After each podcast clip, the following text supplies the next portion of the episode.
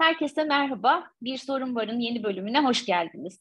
Bu programda bir konuğum var ve de benim için çok da değerli bir soru var e, bu konuğuma soracağım. Önce bu bölümün sorusunu söyleyeyim, sonra birazcık bu bölümün konusundan ve konuğumdan söz edip programa geçeyim. E, bu bölümün sorusu kurumsal sürdürülebilirlik çalışmaları nasıl gerçekten sürdürülebilir? Çok önemli bir konu. E, kurumsal sosyal sorumluluk, sürdürülebilirlik kavramları hepsi çok konuştuğumuz konular, birbirleriyle iç içe geçen konular. E, çok gündemdeki kavramlar son yıllarda. E, Birçok şey barındırıyor içinde. Hem çevre faktörü var, karbon ayak izi konuşuyoruz, sera gazları konuşuyoruz, iklim konusu çok gündemde. Ama ona eşlik eden e, insan hakları, eşitlik, katkı, fayda bir sürü şeyi bir arada kapsayan bir sürdürülebilirlik, bir gelecek yaratmaktan aslında söz ediyoruz. E, bugün bunu bu konunun uzmanıyla, iyi bileniyle konuşalım istedim. Sevgili Ata Selçuk benim konuğum.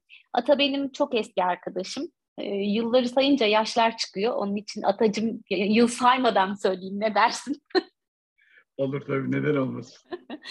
Ama yaş almak da güzel bir şey yani. Evet evet işin o tarafı da güzel. Bunca senelik arkadaş olmak da çok güzel. Evet. Ee, Ata benim üniversiteden arkadaşım uzun yıllardır birbirimizi tanıyoruz. Çok sık görüşemesek de her görüştüğümüzde hiç ayrılmamış arkadaşmışız gibi devam ediyor dostluğumuz. Çok şanslıyız o anlamda da. Ata'nın çok e, zengin bir kariyeri var birçok alanda e, çalıştı. Pazarlamada çalıştı, inovasyonda çalıştı, insan kaynaklarında çalıştı, çok üst düzey yöneticilikler yaptı. E, şimdi de e, temel çalışma konularından bir tanesi de sürdürülebilirlik. Hatta bu işin hocası da oldu üniversitelerde. Ama ben onu fazla tanıtmayacağım çünkü ondan duyalım da istiyorum. Ama önce bir kere daha hoş geldin demek istiyorum. Hoş geldin Atacığım. Hoş bulduk. Çok mutluyum sen de böyle bir söyleşi yaptığımız için hem de böyle güzel bir konu üzerine konuşacağımız için ne faydalı ben olacak. De. Ben de çok mutluyum. Beni kırmayıp vakit ayırdığın için de işlerinin arasında ayrıca teşekkür ederim tekrar. Ben teşekkür ederim. Ee, bize sen biraz senden söz etsen diye düşündüm ee, ve tanıtırken kendini de sürdürülebilirliğin senin için anlamını da aralara sıkıştırırsan çok seviniriz. Neden bu tabii konuyu ki, seçtin? Tabii ki memnuniyetle. Ee, senin de bildiğin gibi 89 e, senesinde Orta Doğu Teknik Üniversitesi İşletme Bölümünden mezun oldum e, aslında o yıllarımız hep beraber yani bölüm farkı gözetmeksizin e, okulumuzun da bize sağladığı imkanlarla sosyal sorumlulukla ilk defa tanıştığımız ve e, o dönem itibariyle bizim için belki hani bir sermayemiz katabileceğimiz bir şey yoktu ama en değerli şeyimiz zamanımızdı, tatillerimizdi. Tatillerimizden ödün vererek hep birlikte e, sosyal sorumluluk projelerini yerine getirdiğimiz e, güzel bir eğitim aldık ve ben 89 yılında sen de benden bir sene önce bak böylece yaşlarımız da ortaya. Yaşlarımız çıktı. Okulumuzdan mezun olduk ve hakikaten çok iyi eğitim aldığımız güzel bir e, öğretim hayatımız olduğunu söyleyebilirim. Sonra ben e, koç toplumunda işe başladım. Pazarlama e, benim uzmanlık alanımdı. Pazarlamacı oldum, brand manager oldum, product manager oldum. 92-99 ee, yılları arasında ilaç sektöründe e, çalıştım. Abdü İbrahim İlaç bünyesinde çeşitli pozisyonlarda çalıştım. 99 yılında en son yuvam olarak değerlendirdiğim Eczacıbaşı topluluğuna geçtim. 92-99 arasında orada e, topluluk bünyesinde Eczacıbaşı İlaç Pazarlama e, şirketinde değişik görevlerim oldu. E, 2000 e, 2004 pardon 99-2004 arasında ilaç pazarlama değişik görevlerim oldu. 2004'ten sonra üst düzey yöneticiliklerim oldu. E, bunlar da işte e, senin de belirttiğin gibi inovasyon e, konusu oldu. İnovasyon üzerine sürdürülebilirlik eklendi. Daha sonra insan kaynakları eklendi. Sonra inovasyonu e, devrettim ve son olarak da 2017-2020 arasında da e, topluluğun e, insan kaynaklarından ve sürdürülebilirliğinden sorumluydum, sürdürülebilirlik çalışmalarından. 2020 yılında da e, kendi isteğimle artık benim kurumsal hayatı noktalayayım, emekli oldum. E, ama tabii ki boş durmak bizim gibi insanlara pek uymuyor. Dolayısıyla 2020'de emekli olduktan sonra da başta akademik hayatım başladı. E, Orta Doğu Teknik Üniversitesi yine mezun olduğum bölümümde e, son sınıf öğrencilerine sürdürülebilirlik ve e, iş değeri yaratmak konulu bir e, eğitim veriyorum. E, Bahçeşehir Üniversitesi'nde yüksek lisans öğrencilerine aynı konuda sürdürülebilir konusunda eğitimler veriyorum. Bu konuda konuşmalar yapıyorum. eğitimler veriyorum, danışmanlıklar yapıyorum şirketlere. Dolayısıyla emekli olduktan sonraki hayatım e, dolu dolu sürdürülebilirlikle geçiyor. E, ama tabii sürdürülebilirlikle nerede tanıştın, nasıl tanıştın? Hani bu sorun içerisindeki Aynen. oydu. E, bir kere belirttiğim gibi bunu bir sosyal sorumluluk olarak ele alırsan, sosyal ve yani hepimizin gerek kurumların gerek bireylerin sorumlu olarak ele alırsan aslında galiba e, üniversitede başladık Yani bu hayatımızda belki o zaman adını sürdürülebilirlik olarak bilmiyorduk ama Kesinlikle. sorumluluk olarak, sosyal sorumluluk olarak ele aldığımızda üniversitede başladık. Sonra e, tabii ki ben ilaç sektörüne geçince ilaç sektöründe e, insan en ön planda, insan sağlığı en ön planda. Oralara odaklandığım için, insan sağlığı perspektifinden baktığım için e, sürdürülebilirlik gene e, benim daha acıma girdi. Ama formal olarak baktığında 2009 yılında başlayan o üst düzey yöneticiliklerim içerisinde e, sürdürülebilirlik sorumlulukları yer aldı. E, önce e, eko etiketleme grubu veya ürün sorumluluğu grubu, çalışma grubu dediğimiz bir gruba liderlik ettim toplumda. Sonra sürdürülebilirlik e, bölümü diye bir veya kavramı diye bir e, iş yapmaya başladık. O bölümün sorumluluğu e, benim üzerime eklendi. İnovasyon ve sürdürülebilirlikten sorumlu kişi oldum. E, ve sonra da yani 2009'dan sonra da görev tanımı içerisinde yer alan bir kavram oldu. Ama anlamı bundan öte nedir diye bakacak Gerçek anlamı aslında e, sen de bunu çok iyi anlayacaksın. Dinleyicilerimiz de eminim ya evet diyeceklerdir. E, insan kendinden öte çocuklarını düşünüyor. Ne zaman ki e, çocuğun oluyor ve onlara yani gelecek jenerasyona bakmaya başlıyorsun. Onların penceresinden bakmaya başladığım zaman sürdürülebilirin ne kadar önemli bir kavram olduğunu daha iyi anladım. Ve o zaman daha kendimi vererek çalışmaya başladım öyle söyleyeyim. Evet çok katılıyorum sana. Ee, hani benden sonra tufan yaklaşımı da çok yaygındır ya dünyada. Ondan kurtulabilmek benim için de çok değerli. Eğer çocuğun adını tufan koymadıysan e, benden sonra tufan olmuyor. E, dolayısıyla senden sonra çocukların olduğunu, onların çocuklarının olduğunu ve bu böyle bir e, jenerasyon silsilesiyle gittiğinde işte gelecek nesiller kavramını o zaman çok iyi anlıyorsun ve diyorsun ki ben onlara düzgün bir şey bırakabilmeliyim veya en azından bırakmaya çalışanlar grubunda yer alan bir insan olmalıyım. Çocuklarımın yüzüne bakabilmeliyim kavramı gelişiyor. Eğer sosyal sorumluluk bilincin varsa ve bu kalbinde, beyninde bir yer edinmişse o zaman bunlarla da birleştiğinde bütün e, davranış şekillerin, hayatın, anlayışın bu şekilde de evriliyor diyebilirim. Evet evet tepeden bir görüntü oluşturmuş oluyorsun. Evet. O görüntüye doğru da harekete geçiyorsun. Ben hep şunu söylerim e, işte bir ev alıyorsun o evin bir vergisini istiyorlar senden. Çünkü o bir yer işgal ediyor. İşte ne bileyim bir arazi alıyorsun diyorlar ki bunun vergisi var ver. Maaş kazanıyorsun vergisi var ver. İnsan olarak da biz aslında bu dünya üstünde bir yer kaplıyoruz, bir alan kaplıyoruz. Evet. O kapladığımız alanın da bir karşı sorumluluğu, bir vergisi olmalı diye düşünüyorum. O da işte bizim bu dünyaya bırakmak zorunda olduğumuz şeyler.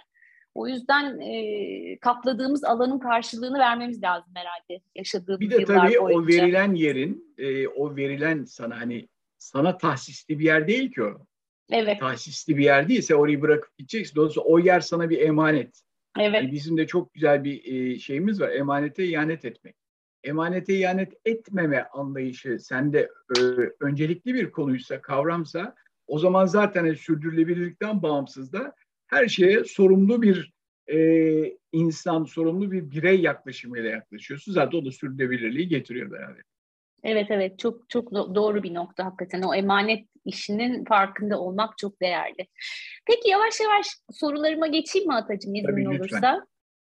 Şimdi ben e, sürdürülebilirliği araştırırken e, biraz geçmişten de neler oluyor diye bakarken karşıma bir tane rapor çıktı. Birleşmiş Milletler'in e, yayınlattığı bir rapor mutlaka biliyorsundur sen. E, Brundtland raporu diye geçiyor. Asıl diğer adı benim çok hoşuma gitti. Ortak Geleceğimiz raporu.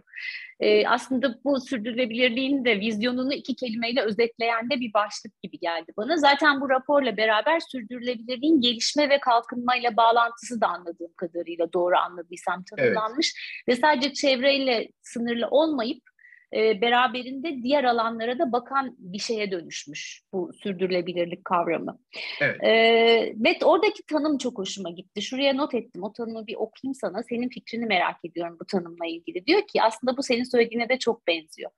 Gelecek nesillerin kendi ihtiyaçlarını karşılama yeteneklerinden ödün vermeden günümüzün ihtiyaçlarını karşılayan bir gelişme ve kalkınma. Sana evet. nasıl geliyor bu tanım? Bu tanım bana gelmesine öte bu tanım artık genel geçer bir tanım. Yani sürdürülebilirlik e, nedir dendiğinde hani bir Google search ettiğinde karşına hep bu tanım çıkar. Çünkü dünyanın hı hı. her e, kurumu tarafından benimsenmiş. Evet hı hı. 1987 yılında ortaya atılmış bir e, tanım. Bugünün gereksinimlerini, gelecek kuşakların gereksinimlerini karşılama yeteneğinden ödün vermeden karşılayabilir. Bu formal tanımımız yani sürdürülebilirliğin formal tanımı bu. Hı hı. E, e, benim bir de informal e, çok güzel bir e, Kızılderili atasözü var. O da benim çok hoşuma gidiyor. Bu da biraz Harika. önce konuştuğumuz konuyla da örtüşüyor. E, bu dünya bize atalarımızdan miras kalmadı. Biz onu torunlarımızdan ödünç aldık. Ay süpermiş ata. E, bu bunu. Ben de iznin olursa kullanabilirim arada olur mu? Benim iznimli şu yerli atasözü veya Kızılderili atasözü olduğu için onların zaten e, anonim ve tüm e, insanlığa mal ettiği güzel bir atasözü diyelim. Çok güzelmiş. Hiç duymamıştım. Ee, çok yani güzelmiş. çok anlamlı bir söz. Dolayısıyla evet. ben bu pencereden de bakıyorum. Biraz önce sana anlattığım hani emanet kavramı bana buradan geliyor. Hı hı. Hı hı. Ee, ödünç aldığım bir şey aslında sana emanettir. Ona çok iyi bakman lazım. Ona çok e, şefkatle yaklaşman, koruman, kollaman lazım ki e, kimden ödünç aldıysan ki burada çok güzel bir bakış açısı getiriyor. Torunlarımızdan ödünç aldık. Yani bu bize kalmış bir miras değil, bir ödünç. Buna bu şekilde bakın ele alın diyor. Aslında formal tanımı da birebir e, kapsayan bir şey atasözü. Dolayısıyla bizden sonrakilere aldığımız gibi emanet et. Ne kadar güzel bir yaklaşım. Aldığımız gibi. Hiçbir evet. tarafına zarar vermeden onu geri onlara vermemiz gerekiyor. Evet. Dolayısıyla benim çok beğendiğim hani biri formal tabii ki hayatımızda formal tanımlarla ilerliyoruz. Ama ben bütün verdiğim eğitimlerde, e, yaptığım konuşmalarda muhakkak bu atasözünde ekliyorum yanına. E, Çok ama beğendim. bunun cevabına gelince peki e, sözünü ettiğimiz gibi emanete ihanet etmeden verebiliyor muyuz? Bizden sonraki nesillere cevabım hayır. Şu an içinde bulunduğumuz ortama bakacak olursak çok ciddi ve acil küresel sorunlarla karşı karşıyayız. Yani bunlar nedir? İklim değişikliği hakkında. E, doğanın harabiyeti, bunların yanında artan sosyal ve ekonomik eşitsizlikler. Bunlar hepimizi yani tüm insanlığı tehdit eden, tüm kurumları, kuruluşları, şirketleri tehdit eden çok önemli küresel kavramlar. Ve bunlar evet bize emanet edilene bizim iyi bakmadığımızı gösteriyor. Bir önce kendimizi toparlamamız gerektiğini gösteriyor. Ee, şimdi nedir bunun ölçütü dediğinde hani de ki bu bize emanet edilen şey e, bir erzak Hı hı. Diyor ki sana bir çuval sana bir şey verdim. Bununla bu kadar yaşayacaksın. Ama ve buna bir dünya diyelim hani. Bir çuval değil bir dünya diyelim. Hı hı. E, biz şu anki üretim ve tüketim alışkanlıklarımızla baktığımızda maalesef 1.7 dünya kadar tüketiyoruz. İşte. E var mı 1.7 dünyamız? Yok. O zaman evet kendim yani haddimizi bilmemiş durumdayız. Evet. Hani derler ya haddini bil. Biz haddimizi bilmiyoruz. Bu kadar e, bize verileni iyi korumadığımız gibi torunlarımıza, gelecek nesillere de düzgün, sağlıklı bir emaneti geri veremeyecek durumdayız. Onun için acilen kendimizi toparlamamız lazım. Bunun Üstelik içinde... burada özür dilerim sözünü kestim Tabii ama lütfen. bu 1.7 dünya deyince şimdi sen bunu sadece gelecekten de çalmıyoruz. Şu anda da dünyadaki o dengesizlikle tabii, tabii. başka insanlardan Bundan şu anda da çalıyoruz. Çok Bundan çarpıcı gelmişti bana. Dünyada e, obeziteden ölen insanların sayısının açlıktan ölenlerden daha fazla tabii. olduğunu okumuştum tabii, bir yerde. Tabii. Bu da bu 1.7 dünya tüketiminin bir parçası herhalde. Aynen Yanlış öyle. Yanlış tüketimin parçası. Tabii, tabii. Yani e, işte her şeyde bir düzgün, e, bir insana yaraşır bir e, yaşam şekli benimsersek bunlar olmayacak. Bunun da aslında dünyada anıldığı kavram limit aşımı. Hmm. Ve dünyada bir limit aşım günü denen bir kavram var. Yani bize verilen bir dünyayı biz sağlıklı kullansak o kapasiteyi aslında 31 Aralık'a kadar yetmesi lazım. E, bu söylediğim kavram 1970'te evet yetiyordu. Son 50 yılda içine düştüğümüz bir felaketten bahsediyoruz. E 1970'te 31 Aralık'tı bu tarih. Ama giderek geri geliyor. E, 2021'de ne zaman e, erzağımızı tükettik biliyor musun? 29 Temmuz'da. Oo, yarılamışız neredeyse. 2022'de bu daha böyle 20 Temmuzlara falan gelecek diye e, tahmin ediyorum. Henüz yayınlanmadı bildiğim kadarıyla ama daha erken bir tarihe gelecek. Ve bu ülkeden ülkeye değişiyor. Her yıl geri giden bir şey, kavram, kötüye giden bir kavram. E, erzağımızı, kaynaklarımızı düzgün tüketmeme kavramı. Bunlar hep sürdürülebilirlikle ilişki kavramlar olduğu için hani Her ülkenin farklı. Mesela Amerika'ya baktığın zaman Amerika 5 dünya kadar tüketiyor. Yani oradaki işte. durum işler arası. Ee, biz de e, kötü tüketiyoruz ve bizdeki limit aşımı mesela geçen sene 16 Haziran. Türkiye'nin limit aşım günü ortalamadan daha kötü 16 Haziran. Yani bunlara çok dikkat etmemiz lazım. Kaynaklarımız çok etkin kullanmamız lazım. Şimdi bir tanım boyutuna girdin demin sorduğun soruda. De tarihsel boyuta girdiğin için ben e, onu da bir değinmek istiyorum. Hı hı. Bunlar çünkü ilk açılış için sürdürülebilir konusunda önemli kavramlar. Tabii ki. Sen 1987'lerden bahsettin. Hı hı. Aslında hani başlangıç e, evet formal bir raporun yayınlanması 1987'ler ama sürdürülebilirlik kavramı e, 1800'lere kadar da gidiyor geçmiş. E, 1800'lerde bir e, İngiliz tarım uzmanı diyelim, e, agriculturist diye geçiyor. Arthur Young e, hı hı. ve o bir tarım kurulu kuruluyor İngiltere'de, Board of Agriculture diye. Onun da genel sekreterine atanmış. Aynı zamanda da ekonomist, ekonomi ve tarım üzerine e, çalışan bir kişi diyelim. 1804 yılında e, General View of Agriculture of Hertfordshire diye e, Hertfordshire tarımına genel bakış diye bir kitap yazıyor ve bu kitapta aslında sürdürülebilir kavramına ilk adımı attığını görüyoruz. Yani bizim insanlık olarak tanıştığımız yıllar da 1800 yılların başına kadar gidiyor. Sonrasında aslında baktığında e, biraz önce de söyledim ya 1970'lerde 31 Aralık'a kadar yetiyordu hı hı, erzağımız hı. ama sonra gitmeye başladı. Dolayısıyla 70'li yıllar bizim e, düzgün üretmediğimiz, üretmemeye başladığımız, düzgün tüketmemeye başladığımız yıllar diyebiliriz. Hı hı. Ve bunun da anlaşıldığı yıllar aynı zamanda. Çünkü 1972 yılında ilk defa e, Birleşmiş Milletler e, İnsani Çevre Konferansı düzenleniyor. 5 Haziran'da, 5-6 Haziran tarihlerinde Stockholm'da bu ilk resmi toplantıdır. Hmm. Ve hatta o nedenle 5 Haziran'da toplanıyor ya, 5 hmm. Haziran tarihi bugünün anısına her yıl Dünya Çevre Günü olarak kutlanır. Hmm, oradan çevre günü. Oradan var. gelir. Hmm. 5 Haziran Dünya e, Çevre Günü onun anısındadır. Dolayısıyla hani 1972 yılında ilk defa İnsani Çevre Konferansı toplanıyor e, Stockholm'de ve işte Dünya Çevre Günü buradan e, anılıyor. E, ve hatta yine aynı yıl 1972 yılında e, Roma Kulübü diye bir kulüp var. 1968 yılında kurulmuş. Bunlar da e, kalkınma üzerine, ekonomi üzerine, gelişmişlik üzerine bir takım araştırmalar yapan bir kulüp diyelim. Ve bu kulübün çok güzel bir kitabı var. E, Limit to Growth. Kalkınmanın sınırları veya gelişimin sınırları diyebiliriz. E, burada da e, tanışıyoruz sürdürülebilirlik. Bu kitap bize diyor ki bu şekilde yaşamaya devam edersek dünyanın bize sunduğu kaynaklar 100 yıl kadar daha gider, yeter. Sonrasında inanılmaz bir çöküş yaşarız diyor. Bu kitabı e, dinleyenlerin internette e, araştırdıklarında bulabilirler. Ücretsiz bir e, PDF versiyonu var. Onu indirebilirler. Hı hı. Dolayısıyla 72 yılı bu şekilde başlıyor. Sonra 79 yılında Dünya İklim Konferansı, ilk Dünya İklim Konferansı iklim değişikliğini hissetmeye başlıyoruz. 79 yılında başlıyor. 83 yılında ise yine Birleşmiş Milletler'in Dünya Çevre ve Kalkınma Komisyonu kuruluyor. Bu komisyonun adı da Brundtland Komisyonu. Hmm, benim raporun komisyonu. Evet. Brundtland Komisyonu olmasının sebebi nedir biliyor musun? Norveç Başbakanı Bayan Brundtland komisyona başkanlık ediyor. O nedenle hmm. komisyonun adı oradan Onun geliyor. ismiyle anılıyor. Evet ve bu komisyon 1980 yılında, 83 yılında kuruluyor. Çalışmalarına başlıyor. 87 yılında senin bahsettiğin raporu yayınlıyor. Hmm.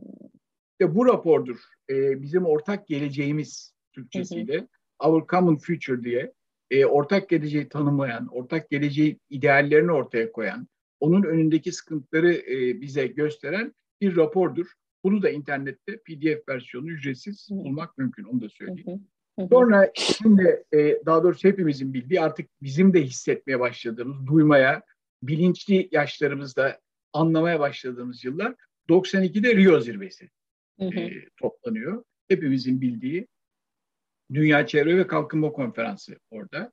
E, 97 yılında Kyoto Protokolü. Artık deniyor ki ya bu böyle bir takım konferanslarla vesaire olmuyor. Bu konuda bir hedefler koymak lazım, bir yol haritası koymak lazım. Kyoto Protokolü budur.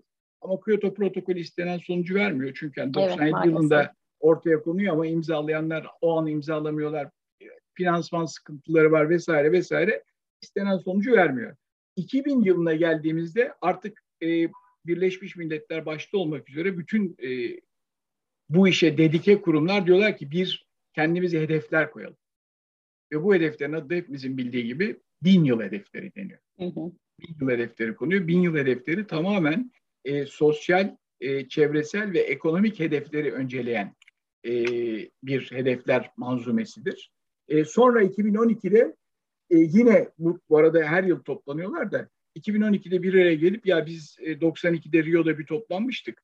Nerede kalmıştık, ne yaptık bugüne kadar diye bir tazeleme toplantısı yapılıyor. Ama benim için yani bu işin e, herhalde mihenk taşı diyebileceğimiz en önemli tarih 2015. Hı hı.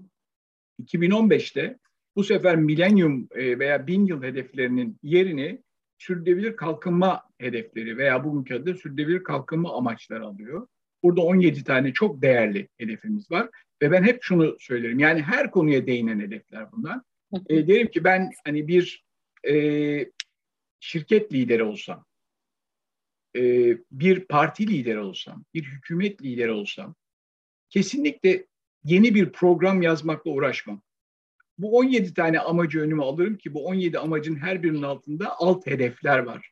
Ve toplamda 170 ve üzerinde e, olması lazım alt hedeflerle aslında benim programım budur diyebilen bir lider her şeyi layığıyla yönetebilir. Hiçbir şeyi e, ıskalamayan çok güzel bir programdır. E, ve bu 17 kalkınma hedefi evet 2015 yılında yayınlanıyor. Bu nedenle çok değerli. 2030 ajandasını oluş, e, oluşturuyor insanlığın veya dünyanın diyebilirim. E, yine aynı yıl e, bu sefer Paris İklim Anlaşması var işte Kyoto'dan çok daha avantajlı. Herkesin aynı anda imzaladığı, 196 ülkenin aynı anda taraf olduğu ve imzaladığı bir anlaşmadır. Ee, her yönüne değinen bu konunun, finansal çözümlerini getiren, işbirliği çalışmalarını ortaya koyan çok değerli bir anlaşmadır. Paris İklim Anlaşması yine 2015'te imzalanıyor, ortaya konuyor. Dolayısıyla bu iki anlaşma ve sonrasında gelen e, bu işin de bir anlamda pabucunu bağlayan aslında Avrupa Yeşil Mutabakatı'dır. 2020. Bu işi artık e, ayaklarını yerine yere bastıran, kağıt üzerinde değil, bir takım yaptırımlarla, bir takım uygulamalarla hayata geçirmeyi or- önceleyen bir mutabakattır bu. Avrupa Birliği diyor ki ben 2050 yılına kadar e, ilk karbon nötr kıta olacağım. Bu Paris İklim Anlaşması'nı e, baz alarak ona hizmet eden uygulamalarla e, sürdürülebilir kalkınma amaçlarını hayatıma entegre ederek, içselleştirerek yapacağım uygulamalarla görün bakın ben 2050 yılında ilk karbon nötr kıta olacağım gibi bir e, hedefle ortaya çıkıyor. Şimdi bunu ortaya koyduktan sonra da tabii bunu nasıl hayata geçireceğinin bir yol haritasını koyuyor. Ama en bağlayıcı kısım sınırda karbon düzenlemesi. Dolayısıyla ben kendime çeki düzen vereceğim ama benimle işbirliği yapan veya benim sınırlarım içerisinde bulunan şirketlerle işbirliği yapan şirketlerde benimle aynı hizada olmak zorundalar diyor. Ve benim belirlediğim sınırın üzerinde bir karbon salımı varsa da bunun bedelini ödeyeceksiniz diyor. Şimdi orada işin pabucunu buradan bağlayınca, işi maddiyata dökünce herkes şu anda emin ol kendine çeki düzen vermeye başladı. 2026 yılında çünkü bu 1 Ocak'ta başlayacak. Hmm. Eğer sınırın üzerinde bir değere sahipsen önceliklendirdiği beş sektör var ki yayılacak bu. En çok karbon kaçağında olduğu sektörlerdir e, Avrupa Birliği bünyesinde. Bu sektörlerde çalışan şirketler belli sınırların üzerinde ise vergi ödeyecekler. Ve e, tüm dünyada bu şirketler parada göre de çalışmaya başladılar. Şimdi bak bunlar güzel çalışmalar. Kesinlikle. Yolunda. Kesinlikle. E, bir, bir diğer önemli konuda e, bütün iş dünyasını çeken, çeviren, sürdürülebilirlik e, yolunda hizalayan WBCSD dediğimiz yani hı hı. World Business Council for Sustainable Development, e, Dünya Sürdürülebilir Kalkınma ve İş Konseyi e, hı hı. dediğimiz. Onun çok güzel bir 2050 vizyon çalışması var. Bu bunlar hepsi bu tanımı destekleyen, bu tanımın e, içselleştirilmesini ve hayatımıza entegre olmasını sağlayan çalışmalar. Bu ortak vizyonda diyor ki WBCSD'nin 2050 yılına kadar 9 milyarın üzerindeki insan gezegenin içerisinde ve gezegenin sınırları içerisinde yaşayacak. Tanımlama çok güzel. Şimdi e, 9 milyon üzerinde insan gezegenin sınırları içerisinde iyi yaşayacak derken iyi yaşayacak kavramını açmamız lazım. Nedir? Hı hı. Herkesin onuruna ve kişilik haklarına saygı duyulan, temel ihtiyaçlarının karşılandığı ve herkese eşit fırsatları sunulduğu bir dünyadan bahsediyoruz bu vizyonda. Yani işin sosyal bacağı. Aynen. E, tanımda yer aldığı üzere. Peki gezegenin sınırları dediğimiz ne? Gezegenin sınırları da işte Paris İklim Anlaşması'nda da altı çizilen küresel ısınmanın bir buçuk dereceden fazla olmayacağı ve doğal sistemlerin korunduğu, onarıldığı, sürdürülebilir şekilde kullanıldığı bir dünyadan bahsediyoruz. Toplumlar sağlıklı ve e, yenilenebilir bir dünya sisteminde dayanıklılığı sağlamak ve sürdürmek için yeterli adaptasyon kapasitesini 2050 yılına kadar gerçekleştirmiş olacaklar. Dünyanın sınırları ilgili de çok güzel bir e, belgeselin altını çizmek istiyorum. Dinleyicilerimiz belki ilgi duyar ve izlerler. Breaking Boundaries.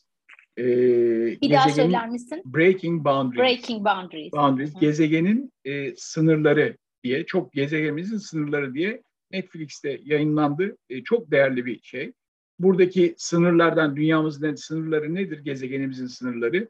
Bunların hangilerini aştık, hangilerinde kritik noktadayız, hangilerinde daha e, görece rahatız yani uygun koşullarda yaşıyoruz. Bunu buralarda görmek mümkün. E, ama bütün bunların sonunda toplayacak olursak emanete e, ne kadar baktığımızı görmek için de bu sürdürülebilir kalkınma hedeflerinin neresindeyiz? Hani buna bakacak e, bakan ve değerlendiren yıllık raporlar var. 2021 raporuna baktığımızda maalesef işler arası durumdayız. Bazı parametrelerde 2015 yılından bile geri gittiğimizi görüyoruz. Oo. Ee, çok ilerleme kaydedemediğimizi görüyoruz. Onun için bir an önce kendimize çekimden vermemiz lazım. Paris İklim Anlaşması e, bir buçuk dereceyle sınırlamak istiyor küresel ısınmayı. E, Hükümetler Arası İklim Değişikliği Paneli IPCC dediğimiz bir e, organ e, bunu üzerine araştırmalar yapıyor sürekli ve 2021 Ağustos'unda yayınladıkları e, 6. raporları var. Bu 6. raporlarında diyorlar ki ya biz bir buçuk derece e, sınırına 2040 yılında geleceğimizi öngörmüştük bu yaşam şekliyle. Fakat o günden bugüne o kadar kötü gidiyor ki yaşam şeklimiz o kadar kötü bakıyoruz ki gezegenimize maalesef bir buçuk derece 10 yıl önce geleceğiz. Hmm. Yani 2030 yılında bir buçuk derece ulaşma durumumuz söz konusu. Bir buçuk dereceden sonrası ciddi sıkıntı. Yani bugün yaşadığımız artık hepimizin yüzde olduğu e, orman yangınları, kuraklık, seller bunlar hepsi işte bu iklim değişikliğinin sonuçları, küresel ısınmanın sonuçları. Onun için bir an önce e, kendimize çeki düzen vermemiz ve bu başında tanımladığımız iki tane önemli veya altın çizdiğimiz iki tanımı tekrar tekrar hatırlamamız, belki bir yerlere yazıp koymamız lazım. Biz bu dünyayı atalarımızdan miras olarak almadık. E, onu torunlarımızdan ödünç aldık. Bir tanesi bu. Evet, evet. Bir diğeri de bugünün gereksinimlerini gelecek kuşakların gereksinimlerini karşılama yeteneğinden ödün vermeden karşılayalım. Yani evet. kendimizi egoist davranmamak kendimizi öncelememek, sorumlu bireyler olmak, sorumlu e, kurumlar olmak ve bu şekilde hareket etmek deyip bu noktayı istersen koyayım. Ve devam edelim. Teşekkür ederim. Çok güzel şeyler anlattın. Çok da güzel kaynaklar da söyledin. Kapatırken onları da tekrar hatırlatacağım bu konuyla ilgilenenler için ama e, tabii çok üzücü. Yani bu kadar ta 1800'lerden başlayan çabalar var. Son dönemde çok artmış çabalar ama onlara rağmen geldiğimiz noktanın bu kadar geride olması insan bilinciyle alakalı bir şey diye düşünüyorum. Bir an önce o bilinç farkındalığının yaratılması kısmı kıymetli herhalde. Güzel noktayı bir belirtmekte fayda var. Yani bu kadar da e, karamsar olmamak adına hı hı. umutla bakmamız lazım ki oyundan Mutlaka. kopmayalım. E, yine bir IPCC'nin yaptığı, onlara da geçenlerde yayınladılar. Hatta ben LinkedIn sayfamda da yayınladım. E, küresel ısınma son 10 yılda zirveye ulaşıyor. Hı hı. E, bugün geldiğimiz nokta zirve pardon. 1.2'lere geldik. Yani sanayi devriminden sonra geldiğimiz nokta 1.2'ler. Ama son 10 yıllık ortalamaya baktığın zaman artış hızı yavaşladı. Yani ha, eğim parça... düştü. Okay. Eğim düştü. Bu çalışmalar sonuçlarını almaya başladı. Ama ya aman ne güzel deyip böyle e, rahat edeceğimiz bir durumda değiliz. Durumun aciliyetini ve bu işin e, ufak tefek yani bireysel senin benim değil veya ülkesel değil artık bu işin e, kişi bağımsız, ülke bağımsız tüm dünya e, olarak, tüm dünya vatandaşları olarak ele almamız gereken bir konu olduğunu çok iyi bilmemiz lazım. Ee, evet, şimdi aslında daha sonraki bir sorunun parçasıydı ama bu şu anda çok e, ben de çağrıştığı için söyleyeceğim. E, burada tüm dünya farkındalığı gerçekten çok önemli. Biz hep şimdi kurumsal tarafı da konuşacağız az sonra ama hep bir biz olmaktan bahsettik. Biz olalım, biz olalım, biz olalım ama son dönemde kulağımı tırmalıyor benim o biz. Çünkü biz deyince onun karşısında siz var. Biz benim ülkem iyi olsun, benim ailem iyi olsun, benim şirketim iyi olsun, bizimki iyi olsun dedikçe diğerlerini düşünmeden davranmaya başladık. Artık bütün dünyayı içeren bir hepimiz kavramına ihtiyacımız olduğunu düşünüyorum. Yaşamın hepimizi olmalı içinde. Yani sadece insan da insan da değil.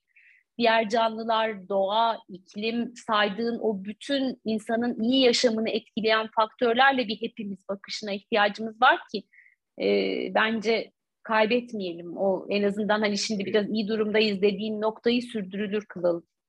Şu yani bu konuya bakacak olursam biraz önce verdiğim ortak vizyon WBCSD'nin e, ortak vizyonunda e, 2050 yılına kadar 9 milyardan fazla insan gezegenin sınırları içinde iyi yaşayacak diyoruz. Hı hı, hı. Burada 9 milyardan fazla insan işte e, aynı geminin içindeyiz hepimiz ve A planı bu. Yani B planımız yok. Çünkü ikinci bir gezegen yok.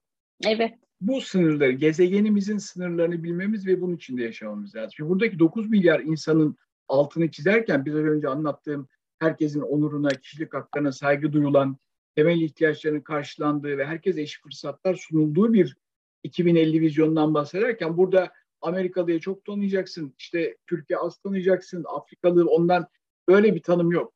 Herkes eşit bu vizyonda. Hı hı. Ve zaten baktığımızda e, 2000 sürdürülebilir kalkınma amaçları 2015'te ortaya konan amaçlarda motto ne biliyor musun? Kimseyi geride bırakma. Leave hmm. no one behind.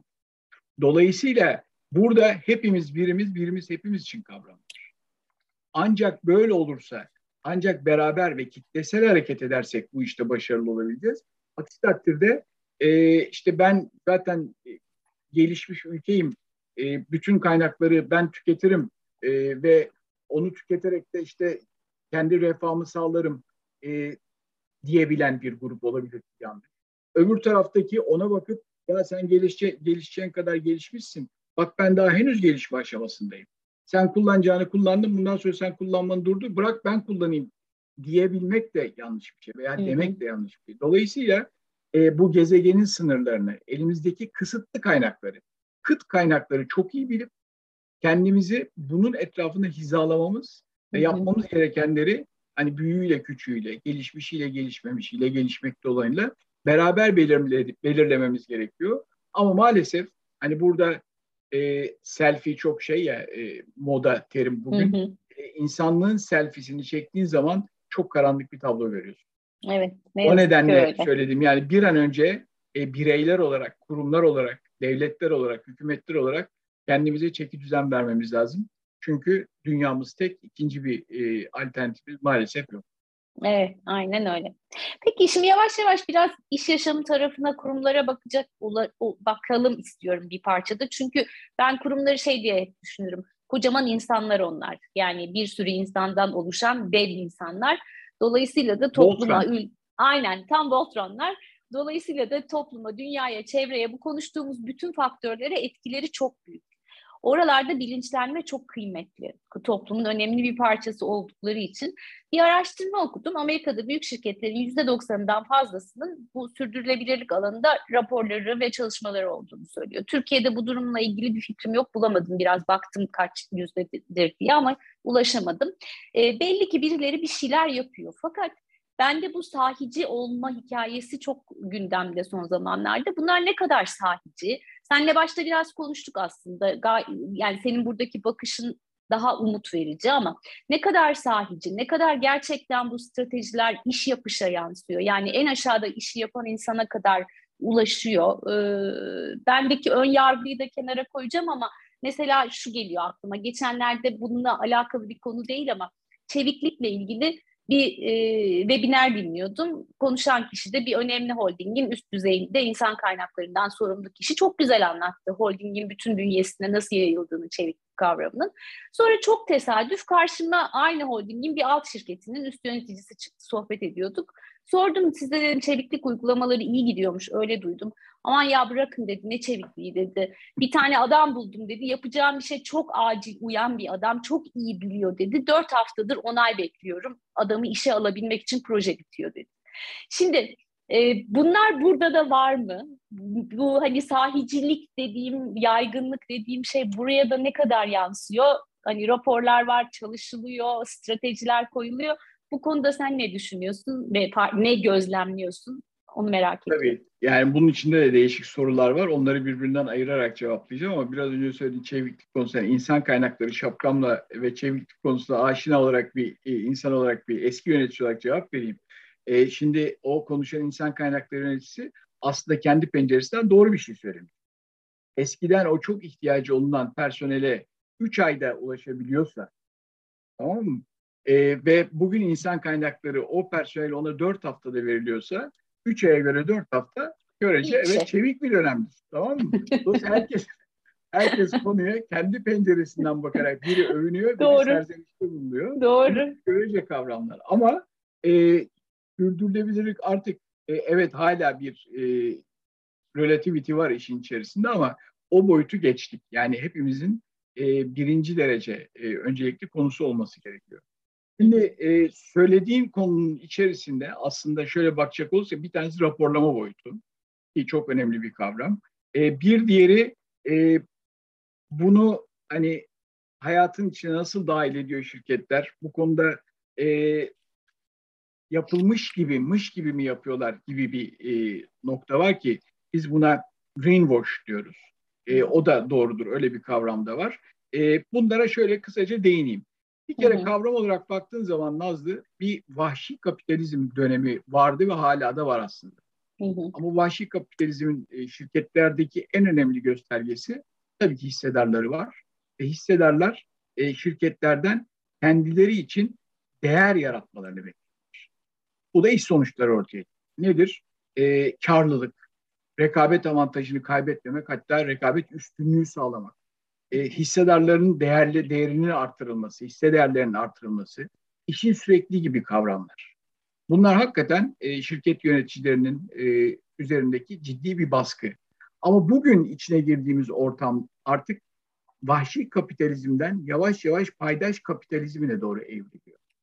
Yani sadece hisseler için değer yarattığın değil, tüm paydaşlar için değer yaratmaya başladığın veya bunun senden beklendiği e, bir döneme adım attık, geçiş yaptık.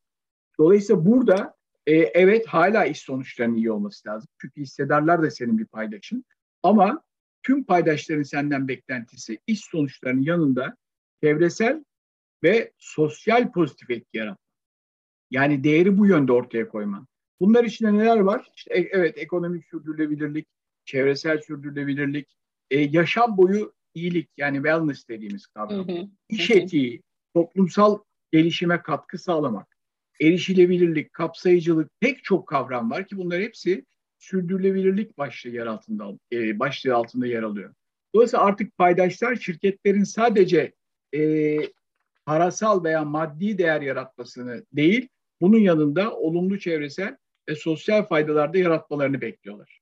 Bu önemli bir şey. Yani evet. işin boyutunun değişmesi. Kim bu paydaşlar dediğimizde? Evet söyledik yatırımcılarımız, hissedarlar hala önemli paydaş. Müşterilerimiz, e, çalışanlarımız bizim için çok değerli. Tedarikçilerimiz, sivil toplum kuruluşları, medya, üniversiteler bunlar hepsi paydaşımız. Yani şirketlerin öncelikli olarak paydaşlarını iyi tanımlamaları ve bunlara bakmaları lazım.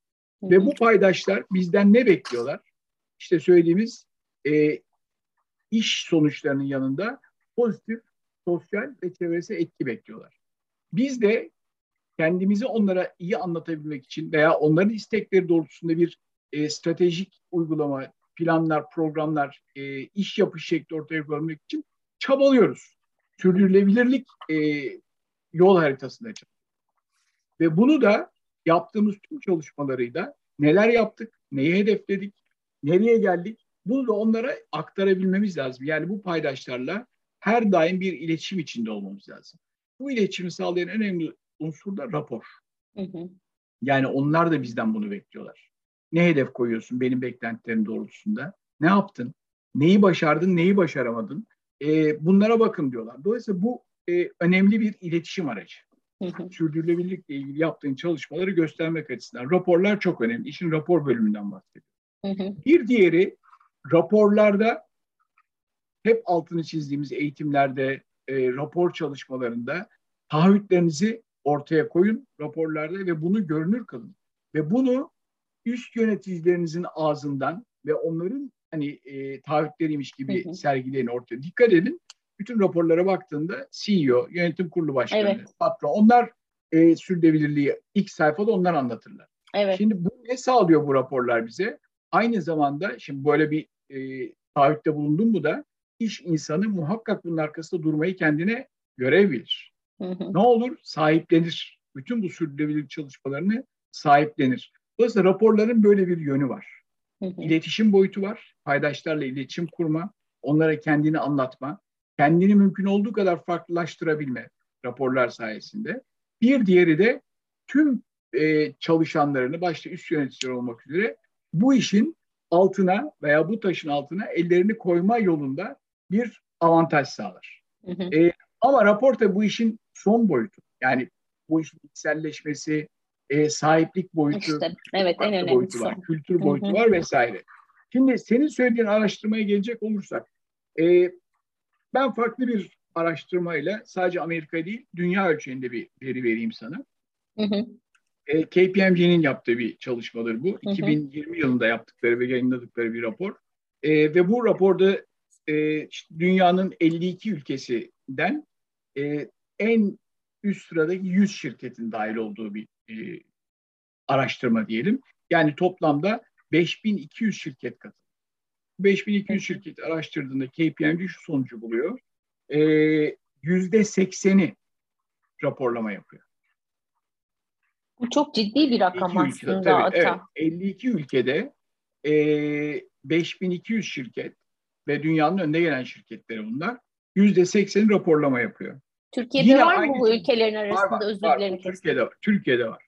E, ve aynı çalışmanın içerisinde bunu bir grafikle de anlatır zaten çalışmanın içerisinde. E, dünyanın gelişmiş yani top 250 şirketini incelediklerinde de raporlama oranının %96 olduğunu ortaya koyuyor. Raporlama bu denli önemli ve bu denli şirketler tarafından da kale alınan bir şey. Hı hı. Ama senin söylediğin de göz ardı etmemek lazım. Yani bizim greenwash dediğimiz şey. Iş gibi yapmak. Özü sözü bir olmamak. Yapıyormuş Aynen. gibi gösterip aslında geri planda yapmamak. Şimdi bu korkulacak bir şey. Ama tabii bu gerçeklik üzerinden hareket edildiği için raporlamada da yani bu yaptıklarının, taahhütlerinin, yerine getirdiklerinin de raporlama raporlarına koyuyorsan e, çerçeveleri var, standartları var. Yani işte öyle serbest beyana dayanan e, raporlar değil bunlar. Dünyanın işte önde gelen kurumlarının ortaya koyduğu standartlar var. Bir tanesi e, Birleşmiş Milletler Küresel İlkeler Sözleşmesi. Yani UN Global Compact dediğimiz onun 10 ilkesi vardır. raporlar, kimi raporlar buna göre hazırlanır ve UNGC'ye sunulur. Onların sitesine yüklenir bu raporlar. Bir diğer raporlama şeyi, e, girişimi GRI dediğimiz, onun kuralları, kaydeleri vardır ki çoğunluk bu GRI'ye uyar, onu söyleyeyim. UNGC ve GRI hatta ortak sonunda ben raporumu neye göre hazırladım? O orada anlatılır. E, TFCD dediğimiz yani Task Force on Climate Related Financial Disclosure veya iklimle bağlantılı finansal beyan görev gücü. Bunun çerçevesi vardır. İşte e, sürdürülebilirlik muhasebe standartları kurulu, integrated reported veya entegre raporlama gibi aslında pek çok çerçeve senin burada ne kadar doğru ve dürüst bir şey yaptığını, raporlama yapman gerektiğini ortaya koyar.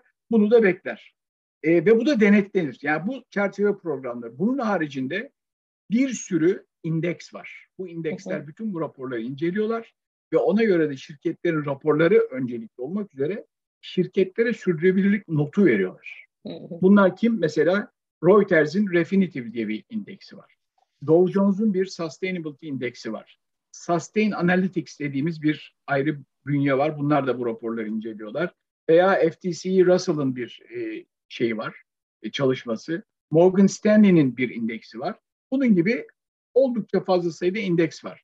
Dolayısıyla buralarda da incelendi. Bir öncelikle bir guideline veriliyor sana. Biraz önce söylediğim çerçeveler dahilinde. Sonra bu hem o e, çerçeve origin kurumları senin upload ettiğin raporları inceliyor hı hı. ve değerlendirme yapıyor. Ee, öte yandan bu indeksler bunların doğruluklarına bakıyorlar ve bir not veriyorlar. Aynen ülkelerin e, notları nasıl varsa e, S&P'de orada burada şirketlere de böyle not veriliyor. Yatırımcılar bu notlara bakarak yatırım yapıyorlar. E, ve tüm bunların ötesinde bazı e, STK'lar var ki bu raporları senin benim gözümden bakıp ne kadar dürüst bildirimde bulunuyorsun, neleri taahhüt ediyorsun, ne kadar şeffafsın gibi konularda bakarak bunların değerlendirmesini yapıyorlar ve bunları kendi raporlarında yayınlıyorlar. Dolayısıyla sözün özü şunu söyleyeceğim. İşin pabucu bağlı. Hı hı. Yani e, eskiden bu vahşi kapitalizmin olduğu dönemlerde atıp tutmak kolaydı hı. ama artık öyle değil. Bir sürü yerden... Bu iyi haber.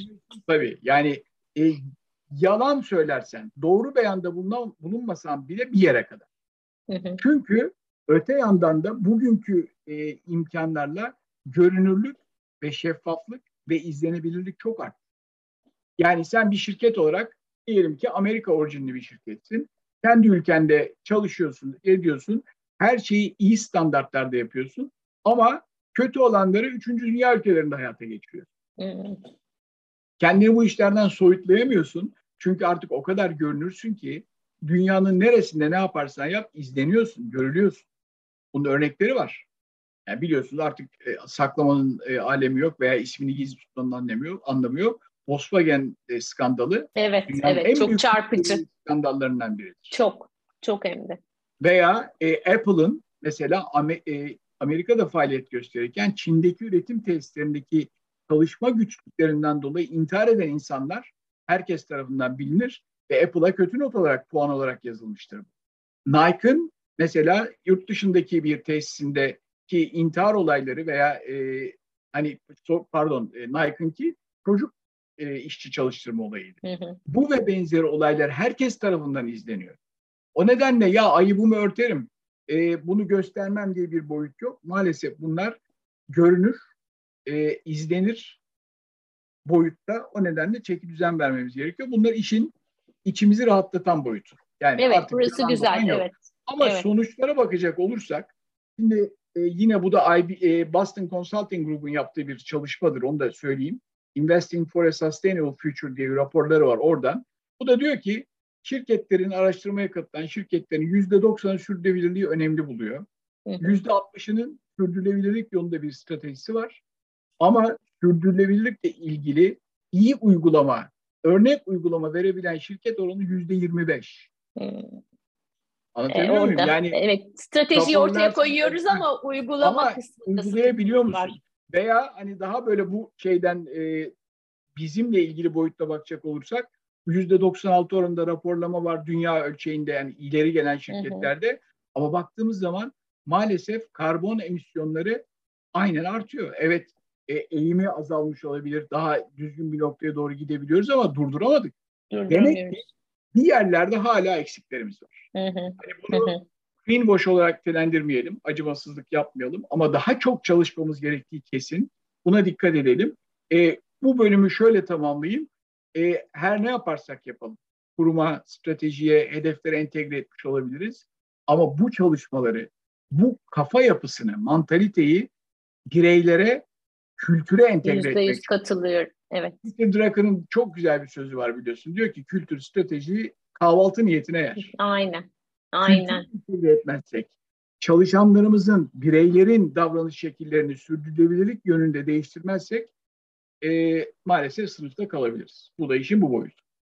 Evet çok katılıyorum sana. Mesela e, ben kurumsal dünyada çalıştığım dönemde bundan çok öncesiydi yani bu işle ilgili bir şeyler yapılıyordu. Benim çalıştığım şirkette çok uluslu bir şirketti Amerika merkezli. E, 90'ların sonuydu herhalde. Bir, bir gün Amerika'dan bize bir mail geldi. Diyor ki mailde bundan sonra gönderdiğiniz bütün e-postaların altına bu e-postayı basmak gerekli mi yazın işte yanına bir ağaç koyun. İşte biraz sonra bir mail geldi bir zaman sonra e, biz şirket olarak çalışanların gönüllü faaliyetlerini desteklemeye karar verdik. Ayda işte iki saat ücretsiz ücretli izin vereceksiniz eğer gönüllü faaliyette çalışacak olurlarsa filan. Şimdi aslında bunlar büyük ihtimalle böyle bir strateji oluşturulma çabasının bize düşen kırıntılarıydı. Fakat bu işte davranış boyutundan bize bildirildiğinde bu böyle yapılacak, bu böyle yapılacak diye insanlar oradaki bağı kurmuyorlar. Mailinin altına bir yazı koy. O, o bir yazı yani tabii, ama tabii. bu büyük bir stratejinin parça parça ilerleyecek bir parçasını anlatabilsek aslında belki bu işte raporlar ve stratejiler olurken yüzde yirmi beşlik oran çıkmayacak aksiyona yansımasında. Aynen öyle. Benim bir üçlemem var. Eğitim olarak veriyorum onu. Geçenlerde hatta e, Kalder bünyesinde YouTube'da yayınlandı. Arka arkaya 15'er günlük periyotlarda. Bir tanesi sürdürülebilirliğin şirketler için önemi. İkincisi sürdürülebilirliğin strateji entegrasyonu. Üçüncüsü sürdürülebilirliğin kuruluş e, kültüre entegrasyonu. Bunlar birbirini bütünler. Önemini anlayacaksın. E, bunu yapılandıracaksın. Strateji entegre edeceksin ama en önemlisi kültüre entegre edeceksin. Burada kültür bölümünde altını çizdiğimiz önemli konulardan biri bağlantı kurman lazım. Evet. Yani şirketlerin tabii ki iyi uygulamaları var. Onları bireylerin kendi hayatına entegre etmelerini sağlayacak sistematiği sağlayacak kuracaksın. Veya bireylerin her birinin kendi dağarcığında, kendi teperinde iyi uygulamaları var. Onları da kuruluşa getirmelerini sağlayacak. Örneğin e, bugünlerde çok yaygın kullanılan işte scooterlar var. Hı hı. Herkes de kendi elektrikli scooterını almaya başladı. Şimdi böyle arkadaşlar varsa hani biz bugünden itibaren bunu yapıyoruz yapıyoruz şeklinde bir deklarasyondan öte öncelikle bu arkadaşları tespit edip onlara otoparkında uygun alanlar yaratacaksın. Onların mesela skuterlarını şarj etmeleri için bir imkan sağlayacaksın. Ne olacak? Onlar senin bu konudaki önemli elçilerin olacaklar ve konuşmaya Tabii. başlayacaklar. Tabii. Dolayısıyla onlar oto teşvik dediğimiz, yani herkes birbirini teşvik etmeye başlayacak. Scooter sahibi olan insanların sayısı arttı. Ha scooter sahibi olmayabilir ama bu sefer ne olacak? Araba paylaşımı gündeme gelecek. Aa bir dakika ya şirkette böyle bir aksiyon var. Böyle bir şeyler oluyor. Veya insanlara diyeceksin ki arkadaşlar tek kullanımlık plastikler çok ciddi bir e, plastik kirliliğinde önemli bir şey. O plastik şişeyle su içmeyin. Ben size sebiller koyuyorum. Hatta birer tane de termos hediye ediyorum. Tamam mı? İnsanları bu yönde iyi uygulamalarla teşvik edeceksin. Bunu mış gibi değil. Uygulamayı göstereceksin iyisini, onları oraya doğru ama insanları da bir yandan da özgür bırakacaksın. Dolayısıyla evet. bunları bu şekilde yaptığında bir müddet sonra içselleştirmek ve hayata geçirmek mümkün olabiliyor. Evet, evet. Hatta e, burada iki şey söyleyeceğim. Bir tanesi bir avantajlı bir şey söyleyeceğim. Z kuşağı. İş yaşamında şimdi sen de ben de hemfikir olursun diye düşünüyorum. Z kuşağı koşarak iş yaşamına giriyor son yıllarda, son birkaç yıldır ve hızla da bunlar çoğalacaklar iş yaşamında. Ee, sen de gençlerle çalışıyorsun. Eminim duyuyorsundur. Ben de gençlerle çok çalışıyorum gönüllü projelerde ve duyduğum şey hep aynı şey dünyaya ve topluma fayda yaratmak istiyoruz diyorlar. Bu, bu neslin böyle bir misyonu var kendi içinde. Şimdi bu çocukların çalıştığı, bu gençlerin çalıştığı yerlerin avantajı bu bence. bu projeleri hayata geçirmek ya da bu planlara koyduklarını e, yaşatmak için onların desteği her zaman hazır demektir. Evet. E, ben bir de şunu düşünüyorum. Şimdi aidiyet bağlılık konuşuyoruz. İşin insan kaynakları şapkamızda yaptığımız şey. E, ve bu gençler bir yandan da diyorlar ki benim çalıştığım yer böyle şeyler yapıyorsa ben orada çalışmaya devam ederim. E, bu aralardaki bağları kurup bu gençlerin de sesini duyurabilecekleri bir takım davranışsal değişiklik yöntemleri geliştirmek gerek gibi geliyor. Yani şirket stratejiyi ortaya koydu. O stratejiyle ilgili politikalarını yarattı. Biz bunları hayata nasıl geçirelim? Bunlar var tepede de gelin hep birlikte bulalım dediği noktalar da olmalı ki hem o bağlar daha sağlam olsun hem e, daha uygulanabilir şeyler çıksın diye düşünüyorum. Ne dersin? Katılıyorum. Yani şöyle sana bir istatistiki bir araştırma sonucuyla destek vereyim. Ee, yani güzel bir araştırma. Ee, sürdürülebilirlikte dönüş dönüm noktası e, diye bir araştırma. IBM'in yaptığı bir araştırma. Bu araştırmanın sonucunda veya içindeki bir bölümde diyor ki e, gençler e, ben diyor yüzde yetmiş ikisi sosyal sorumluluk sahibi bir kuruluşa iş başvurusu yapmayı tercih ederim. Yüzde 68'i de ki onlar da hani ikisini ortalayalım yüzde 70 diyelim. Çevresel yönden sürdürülebilirlik, e, sürdürülebilir, environmentally sustainable şirketlere başvuru yapmayı tercih ederim diyor. Başvuru aşaması. Tercihimi, hani varsa alternatif buna tercihimi kullanırım diyor. E, ikinci soru, gelecek teklifi e, kabul etme şeyine baktığın zaman yüzde yetmiş bir sosyal sorumluluk sahibi e, bir şirketi tercih ederim diyor. Sürdür, e, çevresel sürdürülebilirlik bağlamında tercih kullanan da yüzde yetmiş.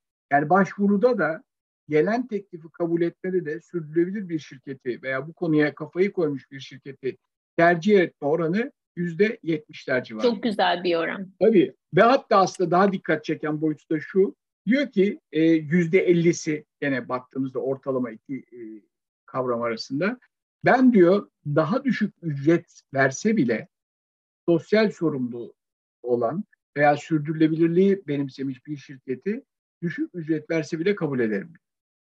Bu çok güzel bir şey. Ama evet. e, bunun tabii şeyini veremeyeceğim sana e, yaş grubunu. Ama baktığın zaman yetenek çok kıt kaynak ya. Yeteneğin tercihi artık sürdürülebilir şirketlerden yana.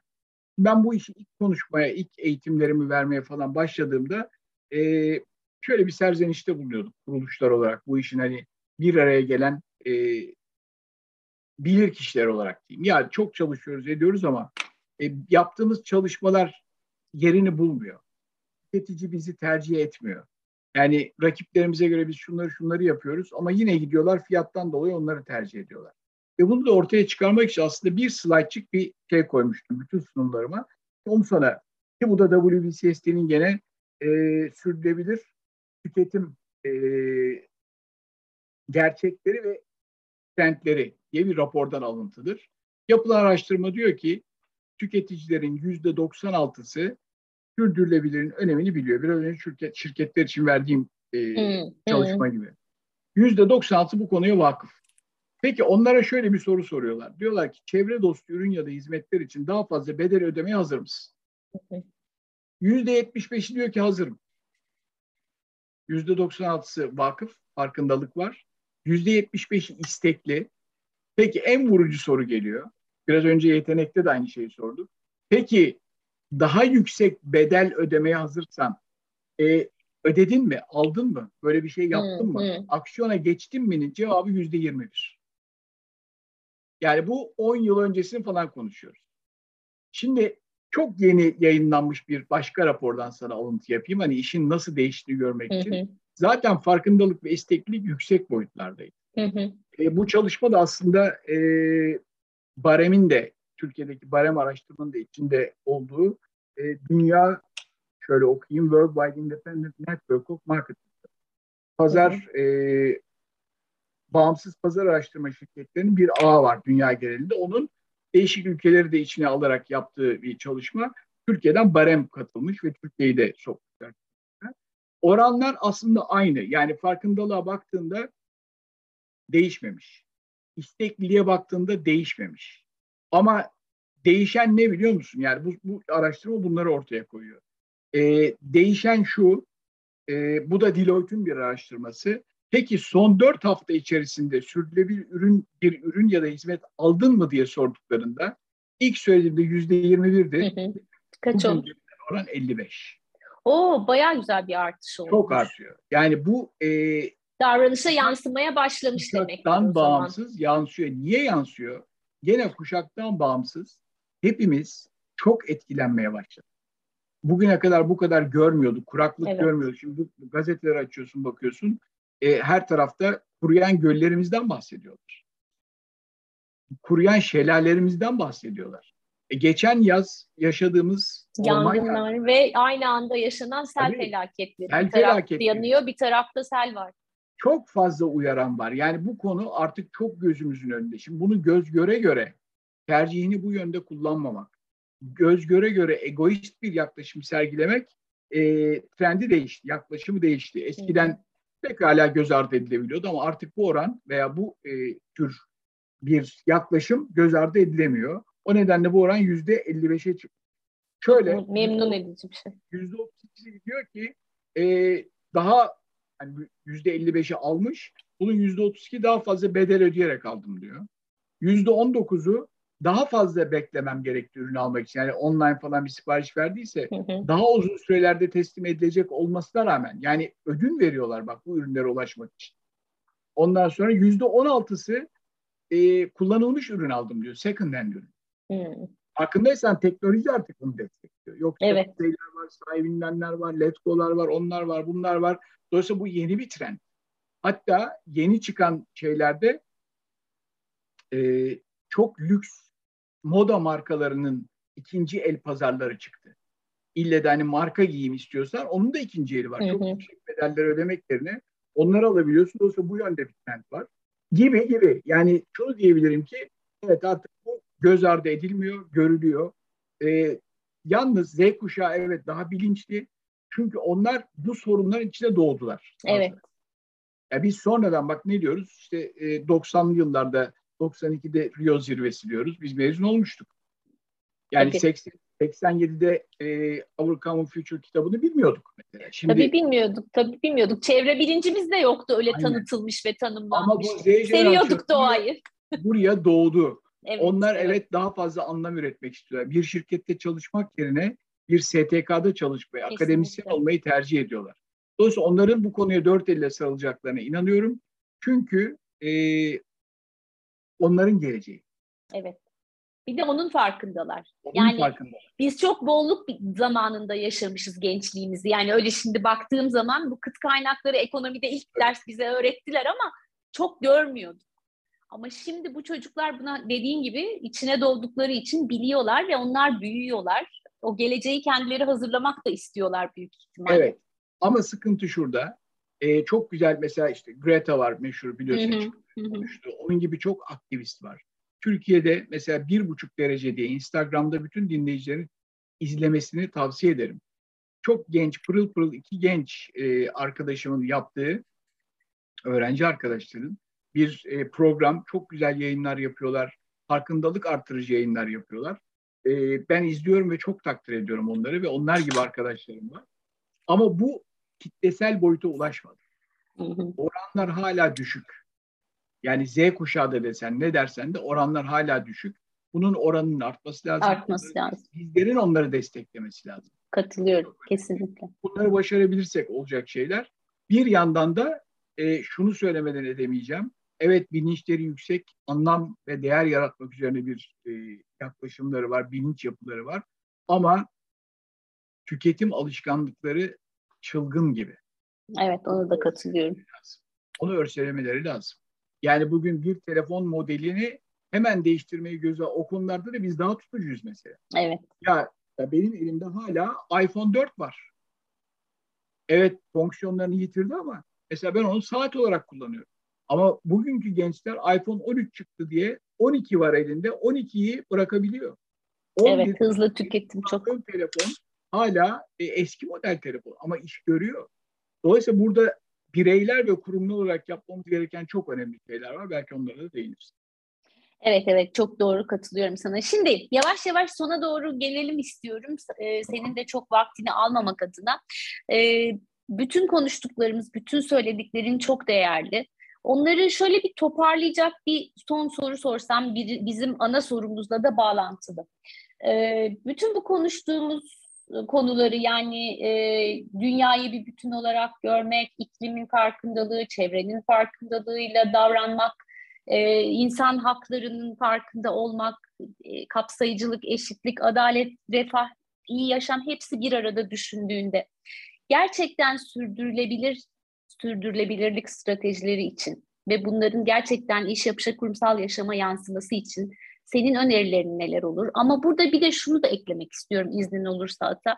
Ee, anladığım o ki senin sunduğun istatistik verilerinden ve senin bilgilerinden e, büyükler daha fazla bu işi yapabilir durumdalar. Dünyada işte ilk yüzde olanlar, ilk şurada olanlar, Türkiye'de aynı durumda olanlar ama bir sürü startup kuruluyor şimdi. Ee, bir sürü mavi yaka çalıştıran fabrikamız var. Türkiye'den bahsediyorum şu anda. Bunların da aslında bu bilince ihtiyaçları çok var ve ne durumdalar bilmiyorum. Bilerek söylemiyorum. Yani bunlar kötüdür ya da yapmıyordur ya da yapıyordurla ilgili şu anda bir bilgim yok. Ama bunların da buraya entegre olması gerektiğini düşünüyorum. E, bu soruyu böyle biraz karışık cana sordum ama e, sen beni anladın galiba. Öyle baktım. ben sana e, karışık olmadan e, verebildiğim yani mümkün olduğu kadar karışık olmadan bir cevap vermeye çalışayım. Bir kere bu işi ikiye bölmek lazım. Kurumlar ve bireyler olarak. Hı hı. E, yeri geldiğinde birbirinden ayırmamak gerekiyor. Hepimizin çünkü aynı yolda ilerlemesi gerekiyor. Bir B planımız yok. A planımız doğrultusunda hareket etmek lazım. Bunun için ne yapmak lazım? E, bir kere sürdürülebilirlik kavramını o dedik ya e, iklim değişikliği, doğanın harabiyeti, sosyal ve ekonomik eşitsizlikler ve benzeri küresel sorunların farkına varmak lazım. Kurumlar ve bireyler olarak. Bunu da anlayabileceğimiz, okuyabileceğimiz, sorunun boyutunu, çözümlerini görebileceğimiz çok fazla platform var. Başta Birleşmiş Milletler e, ajanslarının e, platformları olmak üzere sosyal medyada izleyebilecekleri, çok fazla e, hani bilgi alabilecekleri ve düzgün bilgi alabilecekleri çok fazla ortam var. Bunları izlemek ve konunun farkında olmak lazım. Ee, ikincisi bu konuya çözüm getirmeyi kafaya koymak lazım. Yani e, bir amaç olarak edinmek lazım. Bireyler ve kurumlar olarak diyorum. Bu kurumlara geldiğimizde kurumların e, tamam amaç olarak edindi. E, ama bu sefer bunu muhakkak ve muhakkak stratejilerine entegre etmeleri İş planlarına indirgemeleri lazım. Ee, üst düzeyde kalmaması lazım. Ta en tepeden yani yönetim kurulu başkanı veya CEO'dan e, en alttaki seviyede çalışana kadar herkesi bu sürece dahil etmeleri lazım. Bunları ikna etmeleri lazım. Hı hı. Biz buna şöyle söylüyoruz. Yani demin saydık ya paydaşlar kimler? Şirketlerin bu paydaşların çok iyi belirlemeleri ve işte yapacakları çalışmalarla e, sürdürülebilirlik konusunda tüm paydaşların farkındalığını arttırmaları ve bu işe kafayı koydularsa yapacakları tüm çalışmalara başta çalışanlar olmak üzere paydaşların dahil etmeleri lazım. Yani bunun bir e, ortak aksiyon olması lazım. Örneğin biz 80'li yıllarda küçücük aklımızda yaptığımız sosyal e, sorumluluk çalışmalarında bölüm farkı gözetiyor muyduk? Siz ekonomi bölümüydü, işletme bölümüydü. Böylesine kamu yönetimi hep, hep beraber. birlikte yapıyorduk. Burada da böyle. Bütün kurumlar, bütün bireyler aynı e, hedefe doğru hep birlikte ilerlememiz lazım. Ama tabii ki kurumların tüm iş e, çalışmalarında olduğu gibi bir takım e, metotları var. Bu metotların başında gelen bir önceliklendirme analizi yapmak bir odak alan belirlemeleri lazım. Çünkü kaynaklarımız kısıtlı. Maddi kaynaklarımız, insan kaynağımız, fiziksel kaynağımız kısıtlı. Dolayısıyla amaç edindik, strateji entegre ettik. Paydaşlarımızı bu işe dahil ettik, başta çalışanlarımız olmak. Ama öncelikli alanları belirleyerek kaynaklarımızı oralara seferber etmemiz lazım. Çünkü senin A kurumu olarak yönleneceğin ve çözüm getirebileceğin alanlar farklı olabilir. Benim B kurum olarak yapacağım çalışmalar farklı olabilir ikisinin birbirini bütünlediğini düşünmemiz lazım. E, bir diğer konu bu. E, ve muhakkak ve muhakkak yapılan tüm çalışmaları e, içselleştirebileceğimiz şekilde projeler boyutuna indirmek lazım. Yani bir sözde kalmamalı. Bunların hayata evet. geçmesinin en güzel yolu projelendirmek ve o projelerin performanslarını tek tek izlemek, takip etmektir. Sapmalar varsa e, iyileştirme yönünde onlara e, gerek e, fikirsel mentorluk olabilir, koçluk olabilir, destek vermek, gerek kaynak desteği sağlamak yönünde olabilir ama bütün o projelerin de e, bizim ortak hedefimize hizmet ettik yönde de yönlendirilmesi lazım. Ya iş Projeye hedefi gibi bir şey aslında bu söylediğin. Aynen ayıramazsın. iş hedefi gibi yapılmalı. Aynen. Diğer tüm çalışmalarda yaptığımız metotlar neyse onları anlatıyorum. Tüm bu çalışmalara katılanları e, takdir etmek lazım, tanımak lazım, evet. onları ödüllendirmek lazım. Sürdürülebilirlik performansını, başarıyı mümkünse prim sistemlerine dahil etmek lazım. Tepeden tırnağa, herkes için söylüyorum. Kesinlikle. E, bunları yapabildiğimiz e, doğrultuda ve bunları iletişimini yapabildiğimiz doğrultuda. Tabii yaptığımız çalışmada muhakkak yani başta raporlama konuştuk ya. Raporlamada olduğu gibi başta yine çalışanlarımıza ve paydaşlarımıza anlatmamız lazım.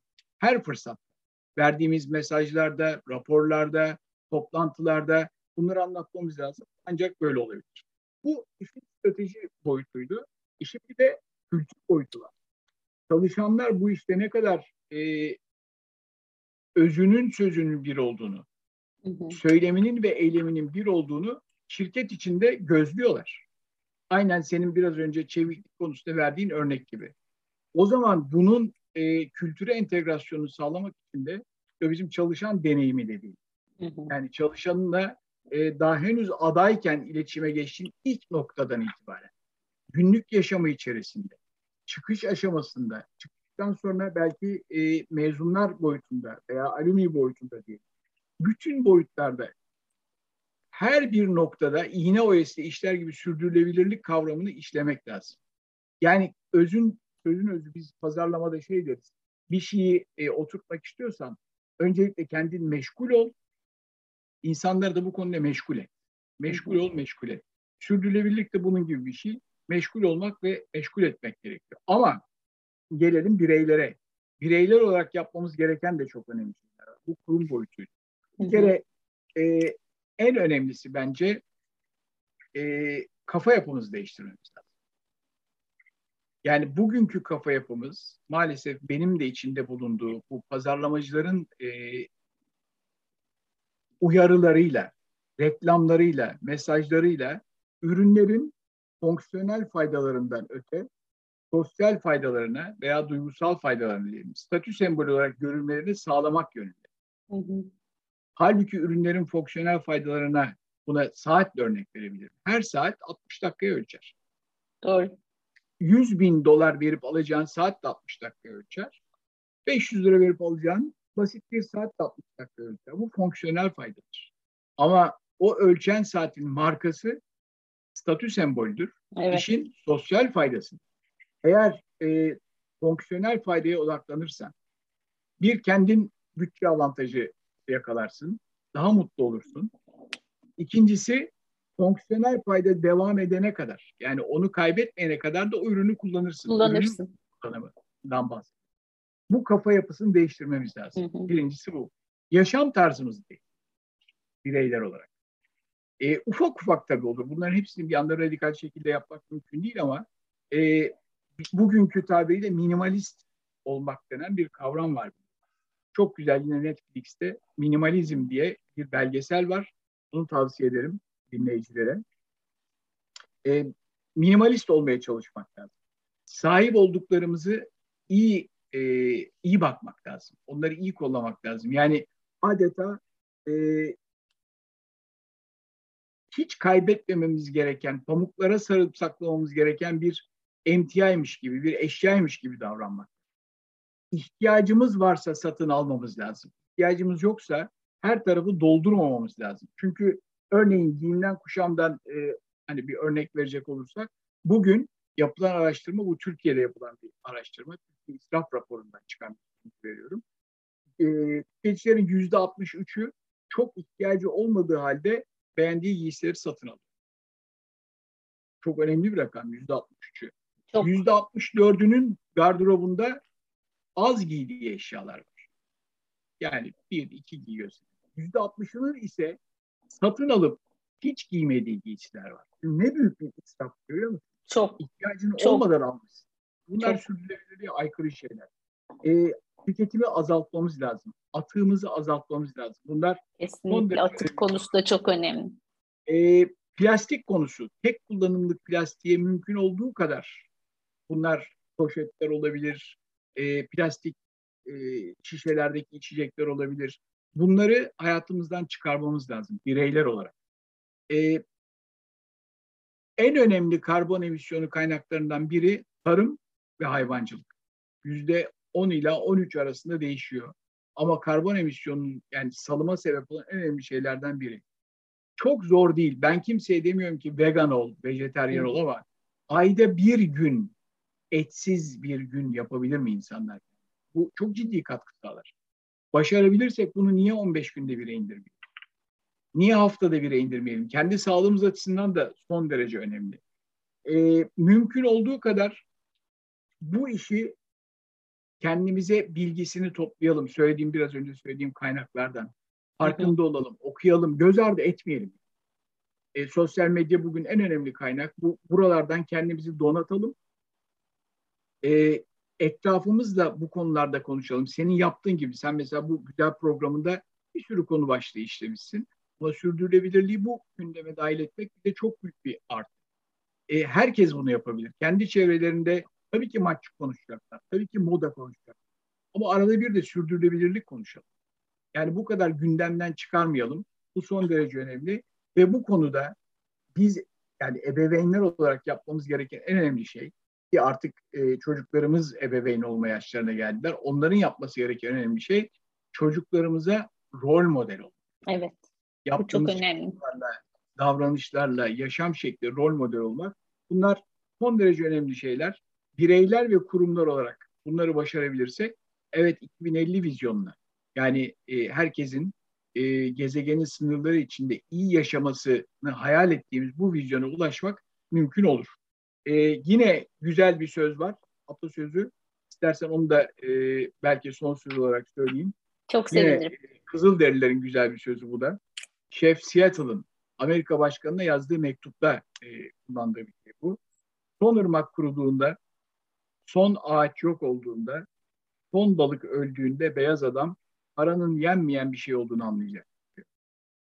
Dolayısıyla çok güzelmiş. Evet, çok çok bu e, bizim için belki ilk bakışta anlamlı, değersiz, anlamlı bir görünmeyen, değersiz görünen bu kavramları kaybetmeden e, değerlerini bilmemiz geleceğimiz açısından o bize emanet edilen e, torunlarımıza ödünç aldığımız gezegeni korumamız için son derece önemli olduğunu söyleyebilirim.